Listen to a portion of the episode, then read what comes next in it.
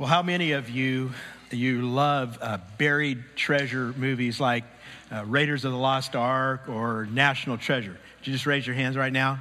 Um, I've got this incredible uh, true story I want to tell you this morning. It actually happened in the year 1979, and buried treasure was discovered. It was actually archaeological treasure uh, discovered near uh, the ancient city of Jerusalem.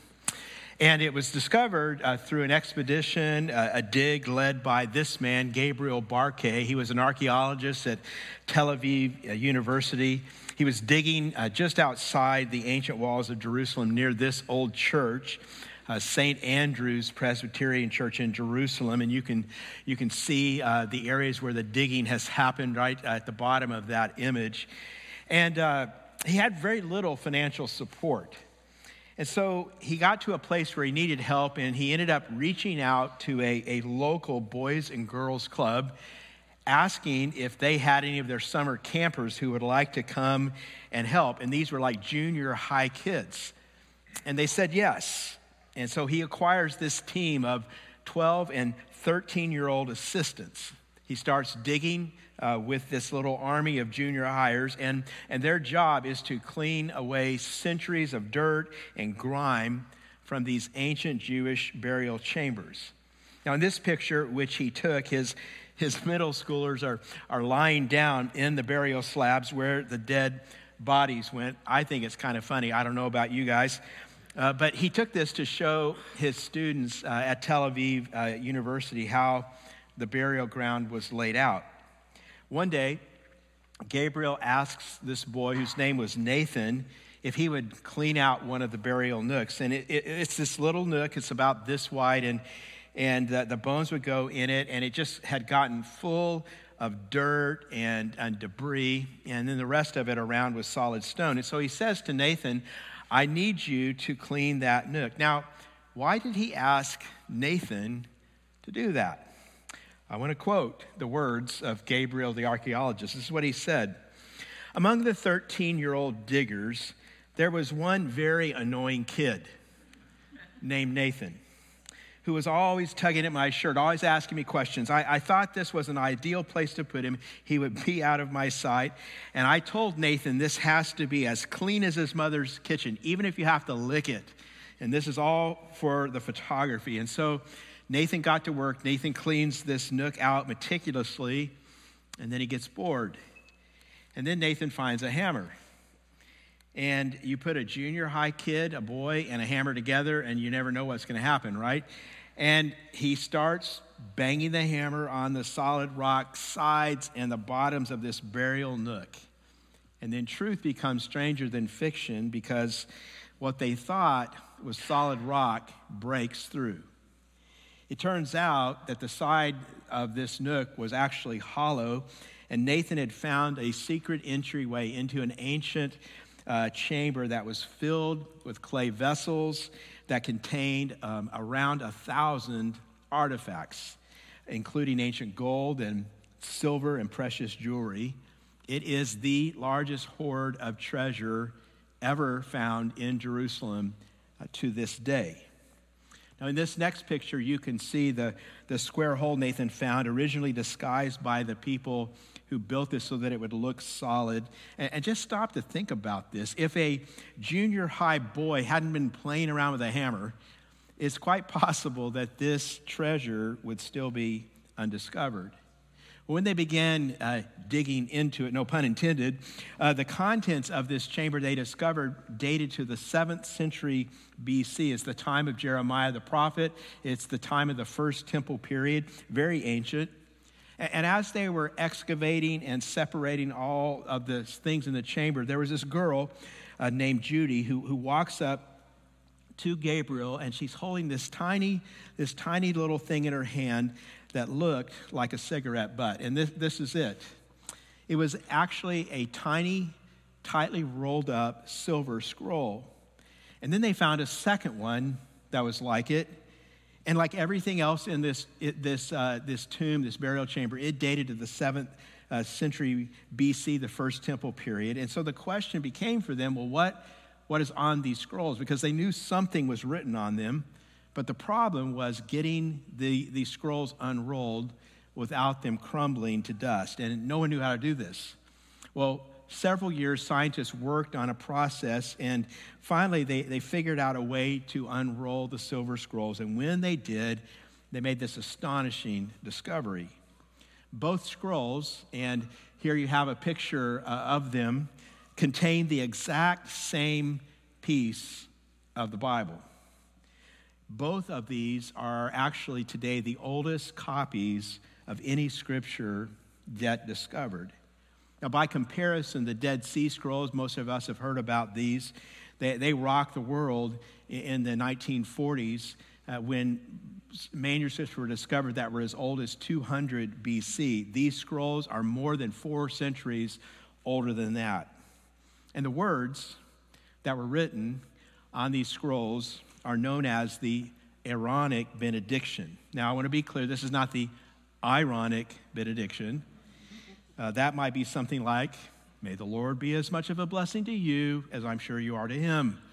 Something like that. Or the short version of that one is, Bless your heart. Um, that would be an ironic benediction. This is the Aaronic benediction. So, why, why is it called that? Well, it goes back around 3,400 years, back to the time of, of Aaron the priest, after the people of Israel have escaped slavery in Egypt, after Moses gets the Ten Commandments, God gives instructions to Moses and his brother Aaron, who's the priest, on how they are to build the tabernacle, uh, which is often called the tent of meeting. It was like a, a portable temple where they would worship and make sacrifices to cover the sins of the people. And one of the things that God tells them to do is this He says, When the service of the tent of meeting is over, have Aaron the priest raise his hands over the people and say these words. And it turns out those words are what was on those ancient silver scrolls that were found in that archaeological dig. Now, in our Bibles, those words are found in the book of Numbers, and I'd like you to turn to that, that book in the Old Testament. They're in chapter 6, and we're going to be reading together uh, verses 22 through 27. This is the word of the Lord for us today, Southwinds, and it says this The Lord said to Moses, Tell Aaron and his sons, this is how you are to bless the Israelites. Say to them, The Lord bless you and keep you. The Lord make his face shine on you and be gracious to you. The Lord turn his face toward you and give you peace. So, and this is God speaking, so they will put my name on the Israelites, and I will bless them. The word of the Lord. All God's people say, Amen. Now, these are very familiar words. Uh, we've known them, we've said them maybe hundreds of times. We, we've said them, expressed them together the last two Sundays of this series as we've closed our services.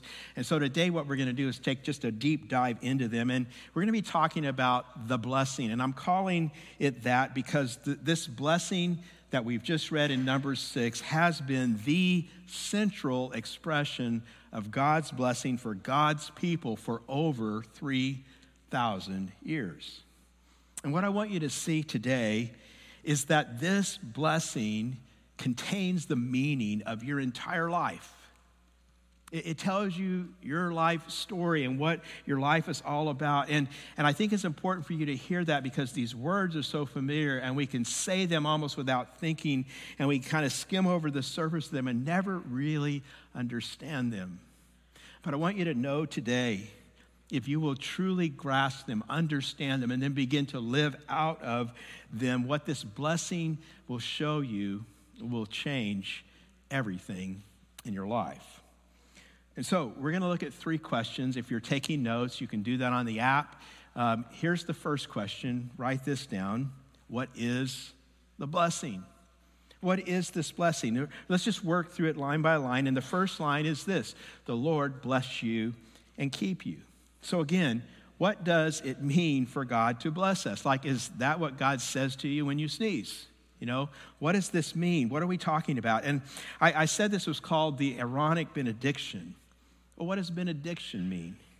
It comes from a Latin word, and bene means good. Diction means word. So benediction literally means good word. It's God giving you a good word. And so, where does this idea come from? This idea of a benediction, this idea of a, of a blessing, of a good word from God? Well, it actually comes and originates in the very first part of the Bible, in the very first book, in the very first chapter, in Genesis 1. If you read the account of creation, every time a day of creation ends, you will read a phrase that says, God saw what he had made, and it was what? It was good. Now, when we finish something and we say, that's good, it's usually kind of like, that turned out a lot better than I thought it was going to.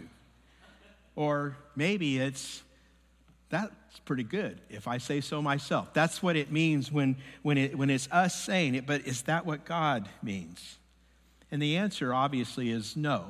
Of course not. God is omniscient. He knows everything. God is omnipotent. He has all power. That means everything that God ever does is absolutely perfect. And so when God says something is good that He has done, what it means fundamentally is that He is delighting in it. It means that He is enjoying it. And so that is part of what it means for God to bless you. God is saying, I delight in you. And I just want to stop and I just want to ask you do you know that? Do you know that? Do you actually believe that? Some of us have a hard time accepting that that could ever possibly be true, especially if that's you today. I want to share with you one of my favorite verses in all of the Bible. It's in a book that we don't really read that often, kind of tucked towards the end of the Old Testament. It's the book uh, of Zephaniah. Zephaniah. And, and the verse is Zephaniah 3, and it's verse 17. And this is what this verse says it says, The Lord your God is with you, He is mighty to save. He will take what? Great delight in you. He will quiet you with his love. He will rejoice over you with singing. Isn't that good? God's blessing means that he delights in you. And I want to ask you again do you believe that? You need to ask yourself that question and answer it honestly. Do you believe that? And, and are you receiving that for your, your life? But it means more than that. Uh, we find a, a second example of what blessing means when we look at the way that fathers in the Bible would bless their children at the end of their lives. You find several accounts like this at different places where a father would uh, call his, his children to his side. He's getting close to the end of life, and he would put his hands on his children's head and he would start with the oldest child, the son, and he would pronounce blessings. And the oldest son would, of course, receive most of the estate. And then he would bless each other son in some way. And in doing this, it's very significant. He was not only wishing them well, he was not only praying for their prosperity, he was actually objectively blessing this child by bestowing property on them by giving them their inheritance. And so this also tells us when, when God says, I bless you, He's not just saying, I delight in you, He's also saying, I provide for you. God is saying in His blessing on you, I, I grant you the resources that you need to live the life that I created you for. So when God says, I bless you, he is saying, Not only do I want your good, I am committed to achieving your good. I will do whatever it takes for you to be truly blessed. And I think that's part of why this blessing says, The Lord bless you, and what's next? Keep you. Keep you. God doesn't just wish for your good, God achieves your good. Now, how important is this?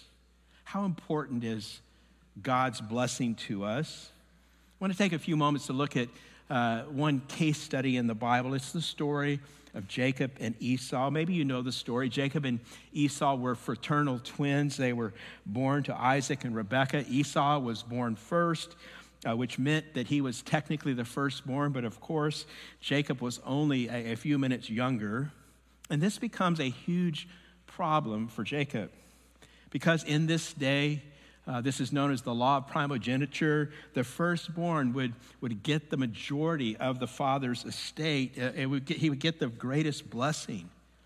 But it's kind of an interesting thing. If you go back a couple of chapters earlier from uh, where, where we're, we're going to be focusing in Genesis 27, you go back to chapter 25, God, before these twins were born, had sent a prophecy to Isaac and Rebekah. And God had said, even though Isaac is going to be born first, I am putting my blessing on the second born. Jacob will be the one through whom I bring salvation to the world. Therefore, God says, I want you to bless Jacob. I want you to make Jacob the head of the family. I want you to give Jacob the birthright, give Jacob the firstborn's blessing. But what happens? Isaac, the father, ignores the prophecy of God and he sets his heart on Esau. He, he dotes on Esau. He ignores Jacob, and Jacob grows up like you'd expect angry and needy like most kids do who, who grow up with a father withholding their affection and blessing.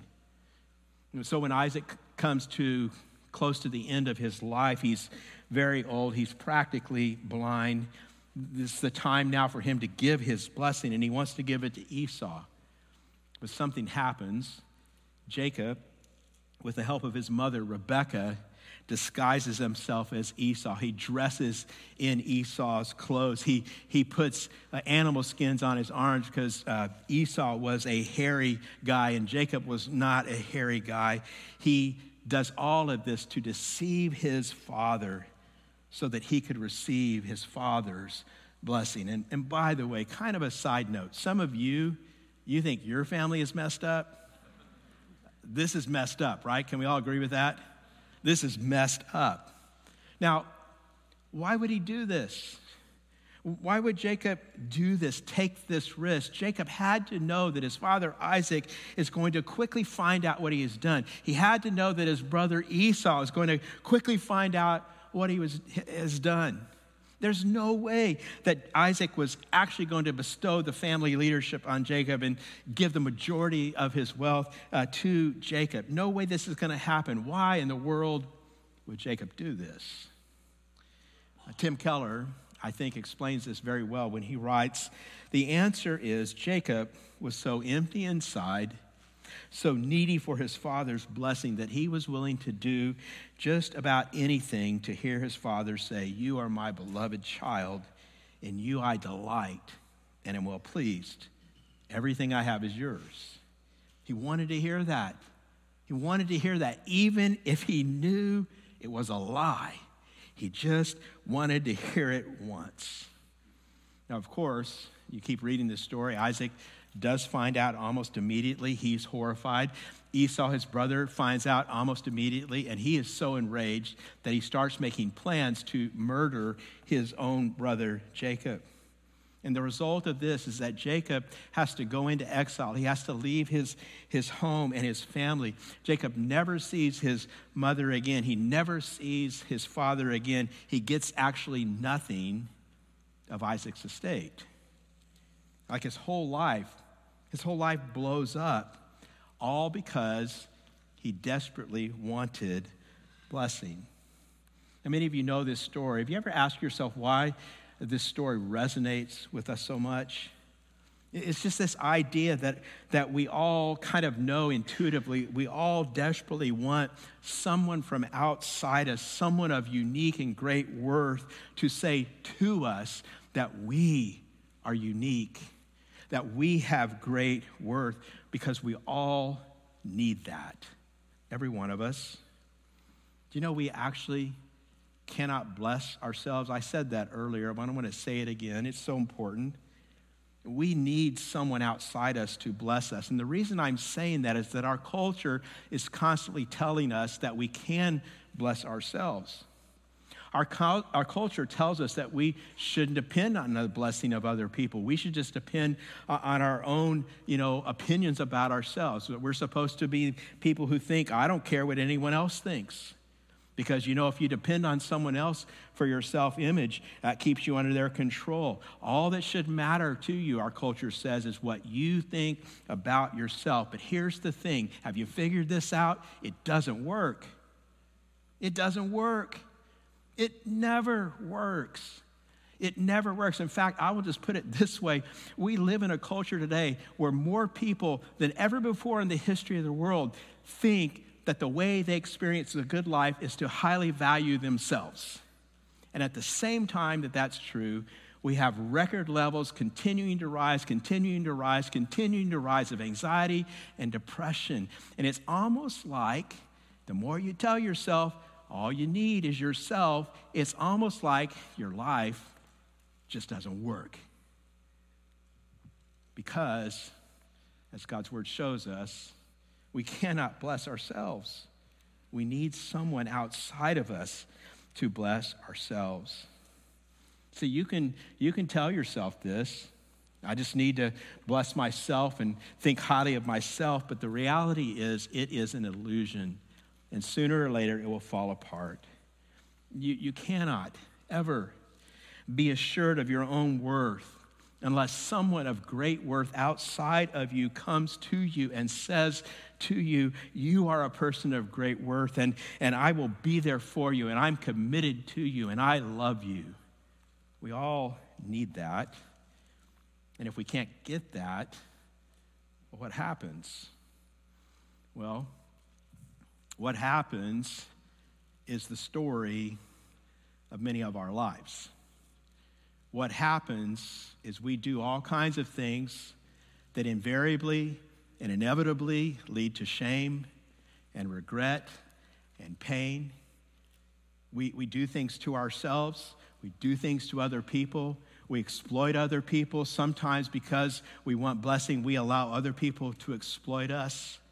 And our, our lives often, like Jacob's, just fall apart. Why?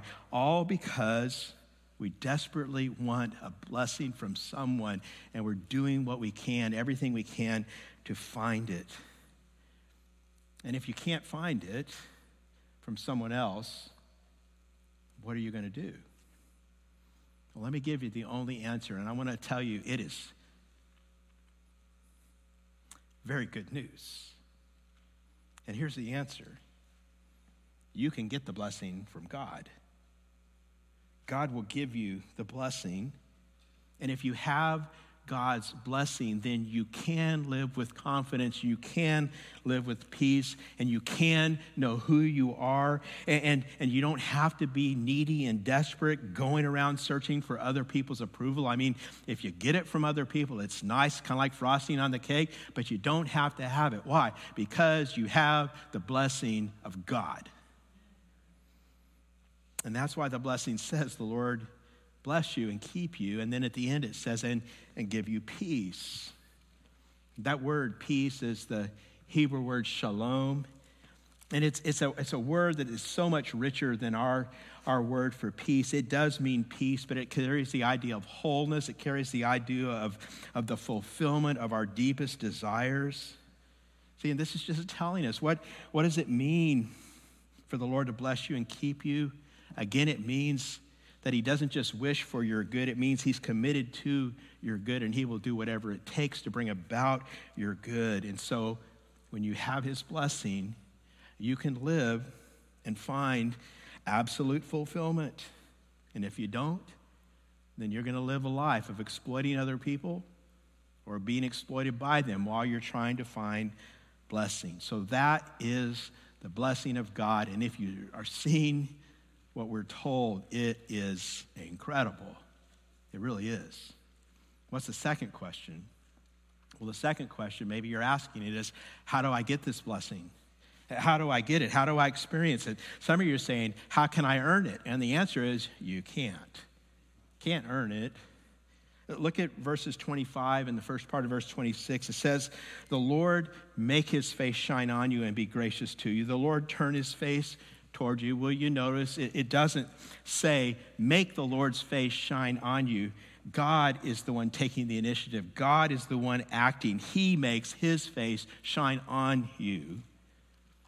The Lord is the one who turns his face towards you. By the way, what, what, what does that phrase about the face mean? Well, God's face means his relational presence. Now, the Bible teaches we believe that God is omnipresent. That means he's present everywhere, but for his face to shine, and that, that Hebrew word conveys the idea of a smile, uh, of radiance and, and joy. For God's face to shine on you, for God's face to be turned toward you, that means you have his personal attention. This is all reflecting that you have an intimate and personal relationship with him.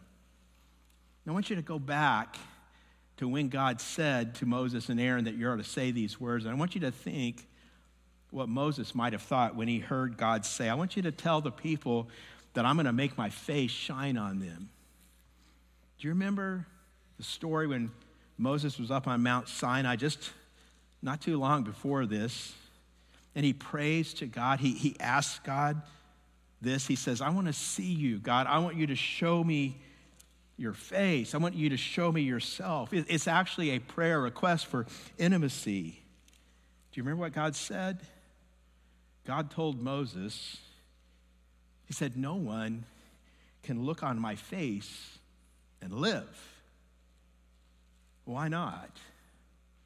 Well, we know the Bible teaches that though God is present everywhere, we have lost his face. This is one of the main points of the Bible. In fact, the first main point of the Bible is that we had the face of God in the Garden of Eden, but we lost it when we turned, you know, from Him and we decided to turn to sin. We decided to be our own saviors, decided to be our own masters. We didn't lose the presence of God. God is still present everywhere. We did lose the face of God. We did lose that intimate personal relationship with Him by our sin. And so God is now saying to us in our sin, no one can look on my face and live. And what He's telling us is this my absolute holiness and glory is inherently incompatible with your sin. It's kind of like fire and water. You put them together, and either the fire will evaporate the water or the water will put out the fire, right? They, they will not stay together. They are inherently incompatible. And God is saying, there's absolutely no way that my holiness and purity can dwell with your sin. And God's face is like the relational gate into his holiness and his, his glory, his, his character. And so when Moses heard God saying that he was going to make his face shine on them, he must be thinking, how in the world is that even possible? Well, there's actually a hint that is embedded in this blessing. Did you notice it? It's kind of the only hint that Moses had. The blessing says, and be gracious to you. Remember when this blessing was to be spoken, it was to come when? At, at the end of the tabernacle service. Well, what had happened before in the tabernacle service? Well, if you read uh, the early books of the Old Testament, what you see is that they were they would have been having blood sacrifices of animals for sin in the, the tabernacle service. And so you get at this point kind of this hint that somehow God is going to deal with our sin so that we can have the relationship back, so that we can again feel his face shining on us. But the tabernacle and its service and the sacrifices were only a hint of what God was going to do. Moses didn't know, but we do. We do know because we have the book of Hebrews, and in Hebrews chapter 10, verses 11 and 12, this is what it says. Day after day, every priest stands and performs his religious duties. Again and again, he offers the same sacrifices, which can never take away sins. But when this priest had offered for all time one sacrifice for sins, he sat down at the right hand of God. What priest? Just say it out loud. Jesus. Jesus Christ. Jesus Christ was the one who paid the ultimate price, who was the ultimate final sacrifice given so that God's face can shine on us. Do you see it? Do you believe it? He put himself in my place, in your place, in our place. It wasn't just an animal sacrifice, it was Jesus' sacrifice. Now, think about that. How? How does that actually bring us into a position where we can get the face shining of God shining on us and therefore receive his blessing? I want you to go back to the story of Jacob for a moment. Do you remember when Jacob was getting into his disguise, you know, putting on his brother's clothes to deceive his dad? At one point, he stops and, and he, he says to his co conspirator, I mean, again, messed up family, right? He says to his mom, who's encouraging him to deceive his dad, he says to her, well, What if, what if dad's onto me? What if dad sees what I'm doing and I not only don't get the blessing, I get his curse? Do you remember what Rebecca said? She rashly says, On me be the curse. Now, get into your brother's garment. Let's do this thing. That's what she said, basically. Upon me be your curse. One, one commentator says about this, this is so good. He says, in the most awesome reversal of all, Jesus graciously says to us what Rebecca rashly said to her son Upon me be your curse. Think about that. These words, Rebecca said them rashly, never thinking they might come true. Jesus said them knowing exactly what they meant. Upon me be your curse. He knew the full depths of what he was saying and what was coming for him. See, the Bible tells us that the curse that Jacob deserved for his deceit, the curse which you and I deserve every day for our sinfulness, all of that was laid on Jesus. Why? So that the blessing that was rightfully his, Jesus' blessing, are you tracking here? As the firstborn Son of God, his blessing might be given to us. Jesus wore our garments of sin so that we could wear his garments of righteousness. And so when the Father blesses him, Jesus, and says, You are my beloved Son, and in you I am well pleased, it means that that blessing of the Father to his firstborn Son, that blessing becomes ours, our blessing. See, this is how blessing is bestowed. Blessing comes when someone says, You are my beloved, my beloved child. In you I am well pleased, and everything I have is yours. See, this is how it happens. We have the blessing of God because Jesus, the Son of God, took on our curse for our sin so that what we deserve falls on him and what he deserved falls on us. And actually, friends, that's the gospel. The gospel is that everything we deserve fell on Jesus. Why? So everything he deserved would fall on us. And about right now, I don't know why yet, but somebody ought to be saying amen. Right? Isn't that good? What does Jesus deserve? Well, Jesus, as the Son of God, deserves to live forever as he always has. Jesus deserves to rule and to reign. What does the Bible say we're going to have because we are in him? We get to live forever, right? We're going to one day rule and reign with him. And we don't know really fully what that means, but we do know that it means that God can look at us as if we are clothed in the righteousness of Jesus. See, if you have asked God, to forgive your sins and to receive you into his son Jesus Christ because of what Jesus has done for you, then the Father, he does look at you and he says to you, You are my beloved child in Christ, and you absolutely delight me, and I provide everything you need for your blessing and your fulfillment. And that is the one thing you've always wanted the blessing of God that is what all of us have been desperately seeking. It is that, that thing that drives all of our lives. And we are told in Jesus we can have it. We can have it now because Jesus says, I will be there for you. And I'm not just going to wish your good, I'm going to achieve your good. I'm going to pay the price necessary for your good. And he did. And all God's people said, Amen. Second question, here's the third. How does the blessing change my life? Is this something that's just supposed to make you feel better? You know, when you leave church for a few minutes, have this kind of nice, you know, warm feeling inside? And the answer to that is no. No, more than that, because we are told, and this is so good, at the very end of this passage, after the blessing uh, uh of, uh, of God is given and what the people are to, be, are to be told, we are told that the blessing of God names us. It names us. Look at verse 27. God is speaking, and God says, So they will put my name on the Israelites, and I will bless them. We're going to be baptizing again in a few weeks.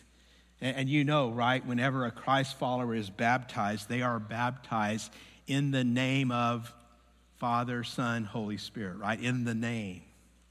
See, when you become a Christian, the, the way God blesses you, He doesn't just shine on you, He doesn't just smile on you, He doesn't just make you feel like loved in general. He puts His name on you, He gives you His name.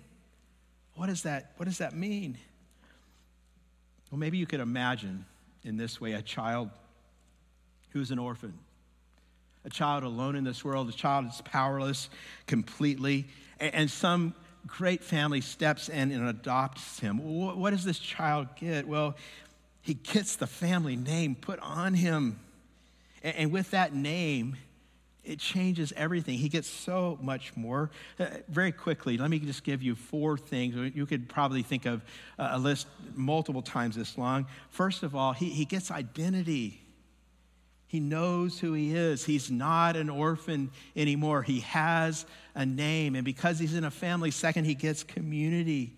Again, he's not alone anymore. He's got brothers and sisters. If he's got a problem, someone's got his back.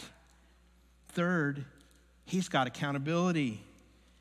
Any of you grow up and your parents would remind you regularly, you are a and they would say your last name right. Who had that happen in their life from time to time? I mean, it may not have been a very pleasant experience, but some of you know what I'm talking about. I don't know. Maybe some of you heard me say you are, and, and you didn't hear your last name. You heard something else your parents said to you. I don't know. But you're supposed to represent your family, right? You're supposed to live a certain way because you have that name. God is saying the same thing. This is what happens when you're adopted. You respect the family name. And then, fourth, you get security. See, to be a son or a daughter, it's not like having a job and having a boss, you know. And when you, you, you fail, you get fired.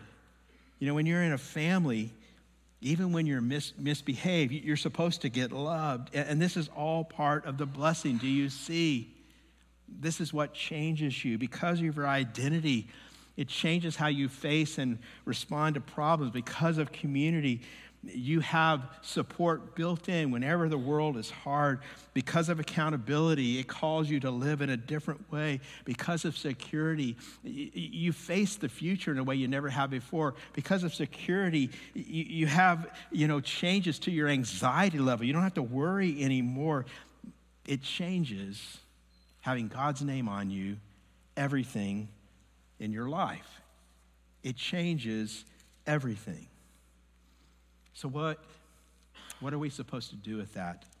I want to end by telling you quickly two things that we do with the blessing of God. Very simple, very important. First, you give blessing to others. You know, when the Bible tells us, bless one another, bless and curse not. I mean, do you know what that means? Do you practice that? This simply means what it says. You just you, you, find something great about someone and you tell them. You, you, you tell them that it's good, but you're also committing yourself to a relationship with that person. You're making yourself available to them. You're in relationship with them. And here's the deal, okay? Some of us, too many of us, don't want to do that. We're busy people, right? You know, places to go, things to do, people to see, stuff like that. Ooh, we're all impressed. Let me just ask you a question. If you've been like rocking along with what I've been telling you all through this, this, this message and saying, oh, this is good. I love this stuff about the blessing. If you are, are saying, this is amazing, I want to have this in my life, how in the world can you take that from God and not share it with someone else? How in the world? In fact, here's what I'll say to you if you're a person who is reflexively critical, like most everything that comes out of your mouth is critical, it's not very positive, it's almost always negative, or if you're sitting next to someone who is like that, okay, don't look at them right now. If that's you or someone you know, odds are very, very good that person has not truly experienced God's blessing. And if that's you, here's how you deal with that. You need to receive God's blessing in your life to truly believe it and, and truly receive it. And, and, that's actually the second thing that I want to tell you as we close. Receive God's blessing, live in God's blessing, and, and seek God's blessing every day. And again, seeking God's blessing is another way of saying seeking God Himself. You, you don't want stuff that God might give you more than you want God Himself. You want God Himself. And this is so crucial because we live in a culture that is constantly pounding on us and telling us, you know, we're not good enough every day in so many ways. You know, it's commercials and when you're at work, and, and some of you may, maybe it's every day in your family. You're always hearing again and again, you are not good enough. You are not good enough. You know, out in the world, it's like you got to buy our product and you got to earn that promotion if you're going to be someone of worth, and you got to get that raise, and you got to buy a house. I mean, come on, buy a house. And if you have a house, then you're being told, buy a better house.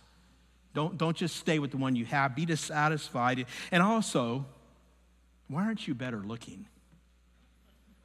Right? I mean, just think of the messages we're always getting every day. And, and the thing is, we are tempted to try to find blessing by responding to those messages and doing what those messages say, even though, have you figured this out yet? Even though those things will never give us what our souls truly desire.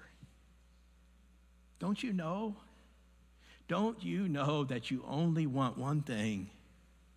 You only truly want one thing. It's what your soul is longing for. It is what you're looking for. And it's why you can't ever seem to find it because you're trying to find what you really want in something else that will never give that to you. What your soul wants is this your soul wants to know I'm blessed by God. My life has worth because God delights in me, and my life has stability because God provides for me. Don't you see? God's blessing is God saying to you, and some of you need to hear this right now. God is saying to you, I don't care. I don't care how you feel about yourself right now. My face is shining on you. That's what God's saying. God is, is saying, I don't care if every other person in your world like it's raining on you. My face is shining on you because in Christ I delight in you. In Christ you are my beloved child. In Christ everything I have is yours. And that's the blessing of God. And so, Southwinds, I'm calling you today. If you're not doing it already, live by the blessing of God. Live in the blessing of God. Give to others the blessing of God and receive it and just give it and receive it. And that's just the way you live life. And when you live like that, like God says about his creation when he made it, it's all good. It's all good. Amen. This is the word of the Lord for us today, Southwinds, the word of the Lord.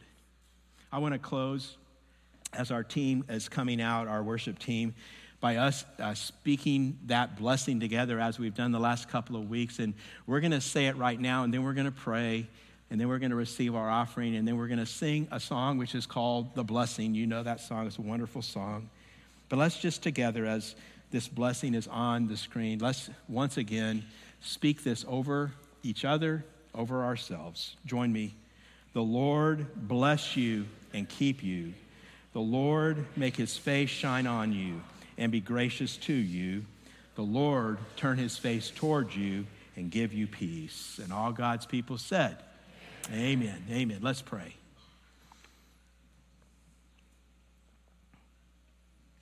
Father God, we all need your blessing. And Lord, there may be, be some who, who need to receive your son Jesus for the first time in their lives right now. And if that's anyone here, Lord, I pray that they would now reach out to you and say, God, I, I want to know you. I want to know your blessing.